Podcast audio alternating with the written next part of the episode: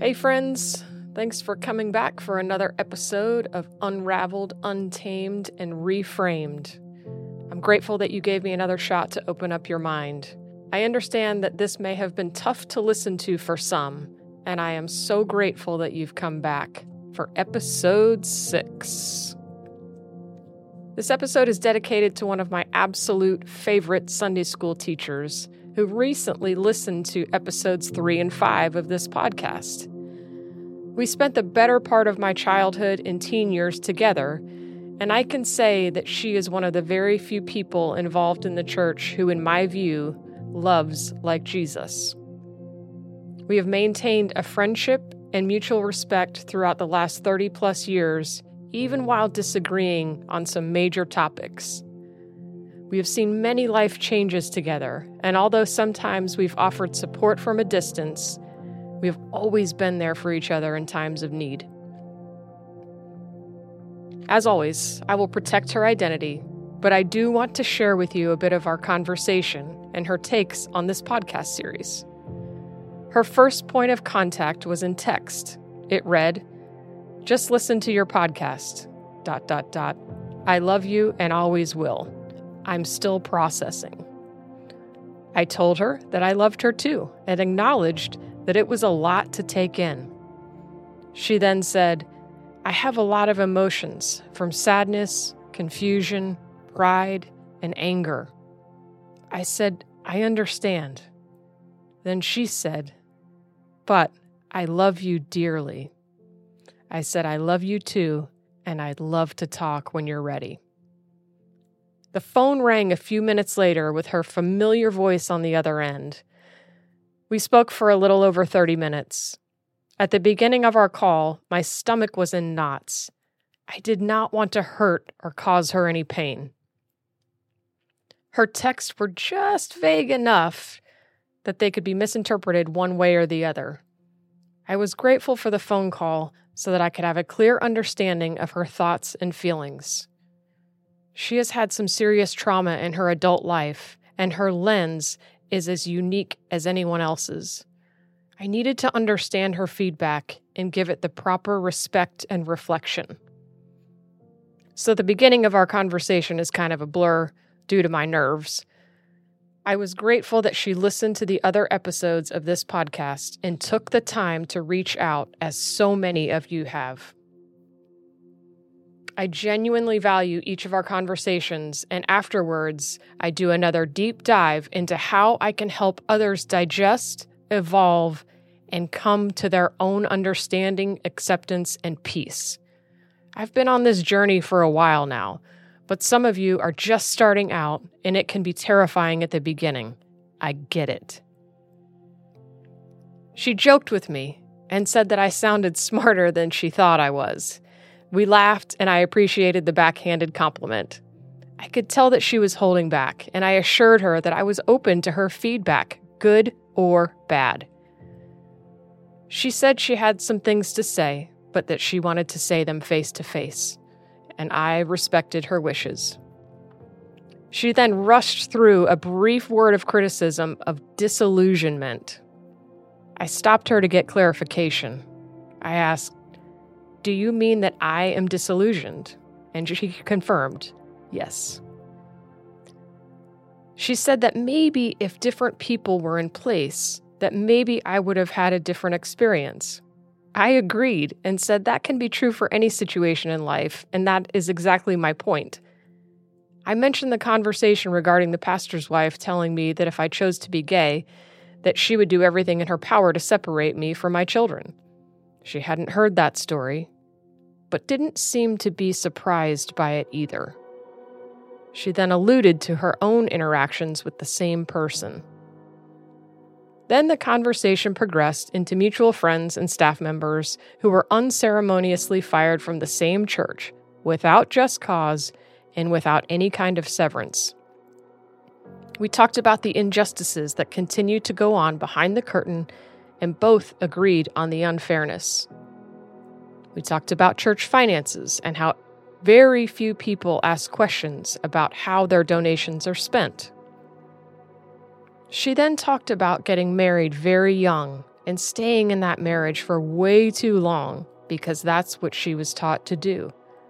She missed out on so much of her life trying to do the right thing according to what the church was telling her. She said she lived in a lie for many years.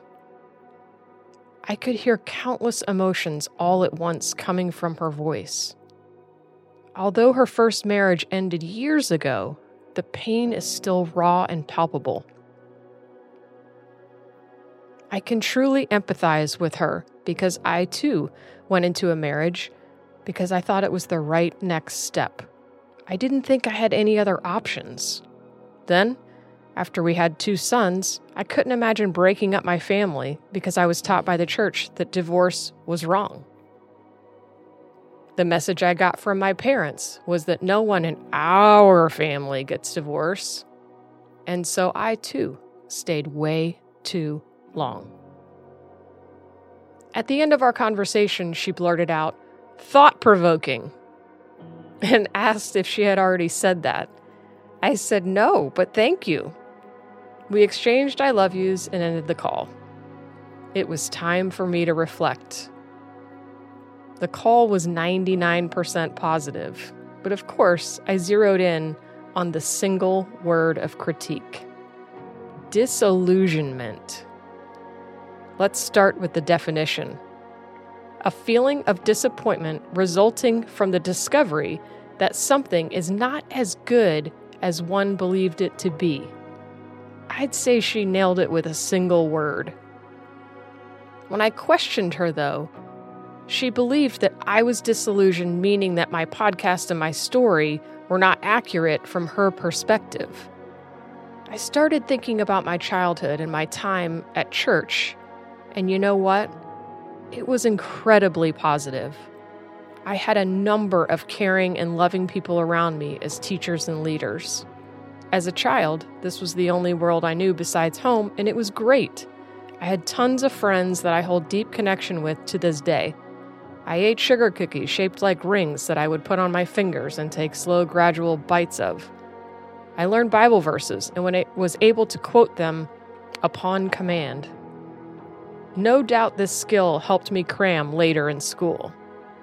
I sang in the choir, went on youth group trips and summer camps, and participated in church wide Christmas programs. I even enjoyed the sermons, especially when the pastor threw in a history lesson. I was a pretty good athlete, and the church had a full gymnasium where I played basketball, dodgeball, volleyball, and any other ball that I could compete with. The gym also contained a roller skating arena with skates in all sizes. This was the 80s, after all. We had Wednesday night dinners in the fellowship hall where I bounced from table to table, chatting and laughing with friends while eating butter rolls and overly salted green beans. After church was a time when the adults hung around the parking lot and talked. I ran around like a banshee, sweating and laughing and burning off whatever sugary treat was given to me earlier that day. It was a big church with a big budget, and it was a great way to grow up. Church in my early years was a safe and happy place. As I grew into a teenager, I began to see things a little differently. The first thing I remember questioning was if God loved us just the way we are, then why did we have to look our very best every Sunday morning? In those days, looking your best as a young girl meant dresses, slips, pantyhose, dress shoes, hair and makeup, and matching accessories. Most Sunday mornings were pure chaos in our house, while three girls got ready at the same time in one bathroom. Around this time is when I started noticing and speaking out about the things that went on in our home that just didn't align with biblical teachings. I didn't have the right language then, it just came out in angry bursts and rebellious behavior, but I believe this is where my unraveling originated. Things just didn't add up. Back then, as a teenager, I was very black and white. There was little room for anything gray. I didn't yet have the life experience, but I certainly had the arrogance to call it when there were perceived injustices. At that stage, I had no care for anyone's feelings. I was a complete narcissist, wild, untamed, unashamed. I couldn't see any other perspective but my own. I once got in a fistfight defending Jesus and actually knocked a girl out cold. Not my proudest moment. Rolling into adulthood, getting married, and having kids, I definitely softened. Kids will do that to you, and I needed to be taken down a few notches. My ex husband is a gentle, kind man and a great dad. Although we were raised in the same church, he went off to college and was able to see another side of life. He read books like Zen and the Art of Motorcycle Maintenance and other philosophical writings.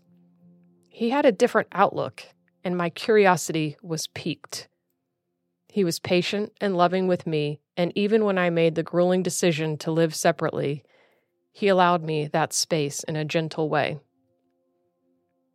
As I began to align my faith with my authenticity, I realized that I needed a complete rebuild of faith from the ground up. That reconstruction has taken over a decade, and I hope it will continue to evolve and grow until my last breath. In that conversation with my Sunday school teacher and lifelong friend, I heard someone with a similar story to mine married young, had babies, and tried to be a good Christian wife and mother. She gave up on a college degree for herself so that she could put her husband through school to earn a PhD. I chose to be a full time mom because I was terrified of other options. She spent the better part of her adult life married to a man who didn't love her. I chose to stay in a marriage to a man after I came to the realization that I was gay. As we chatted, I learned that she has the knowledge of inequities, the information on the big church budgets and how they hide, and the details of the dedicated staff getting undeservedly fired. Both of us have that knowledge, and yet she suggested that I was disillusioned, meaning that she believed my story and outlook was skewed.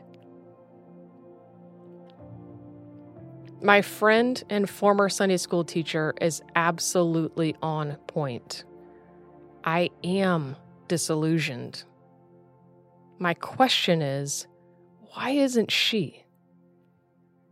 She chose to stay in an empty marriage for over 30 years. She chose to put her wishes, wants, needs, and desires aside for a huge part of her life. Hearing her speak I know how wounded she still is. How is she not disillusioned by the place that put those beliefs in place and maintain a system where her voice doesn't count? My disillusionment arose when I became old enough to see the doctrinal disputes and the inequities shrouded in secrecy and hidden power plays. My disillusionment was cemented when the world I had dedicated my life to suddenly disappeared as if I had never existed. We then talked about forgiveness and how it is an ongoing endeavor. And there it is. If I stayed in the place of bitterness and anger, what good would that do? What does that accomplish? I believe it would slowly and systematically eat away at the joy in my life. Since I have been doing this podcast, I have had many people reach out who are just not ready to go public. I respect that. I would not want to be outed if I wasn't ready either. But if we all remain silent, nothing changes, and everyone agrees to keep the secrets alive. I applaud those of you who've shared and commented thus far. I consider that to be a brave move. And for those who are listening in secret, I'm grateful that you are allowing yourself to be open, and I am here if you want to chat. It's okay to question. It's okay to lose your footing. It's okay to be angry. You just don't want to stay there. Forgive the ones who hurt you. Forgive the corrupt systems that continue to exclude and marginalize. Forgive the fearmongers who perpetuate narratives to keep the status quo. Find your tribe, share your story, and stick with the ones who will love you throughout your journey. Get comfortable knowing that some may only be there for a season. Thank you again for listening. I hope you go on with your day and think about these tough topics. I'd be humbled if you take a few seconds to subscribe, like, share, review, follow, or any of the other things that make these podcasts work. Keep reaching out. I'd love to hear your thoughts and ideas. Now, let's take a big, peaceful breath in. Hold it. And a big, peaceful breath out. Repeat if necessary. Much love to you all. This podcast was recorded at the CoLab Studios in Clearwater, Florida. If you'd like to record your own podcast, shoot us a message in the comments. We'd love to help you out.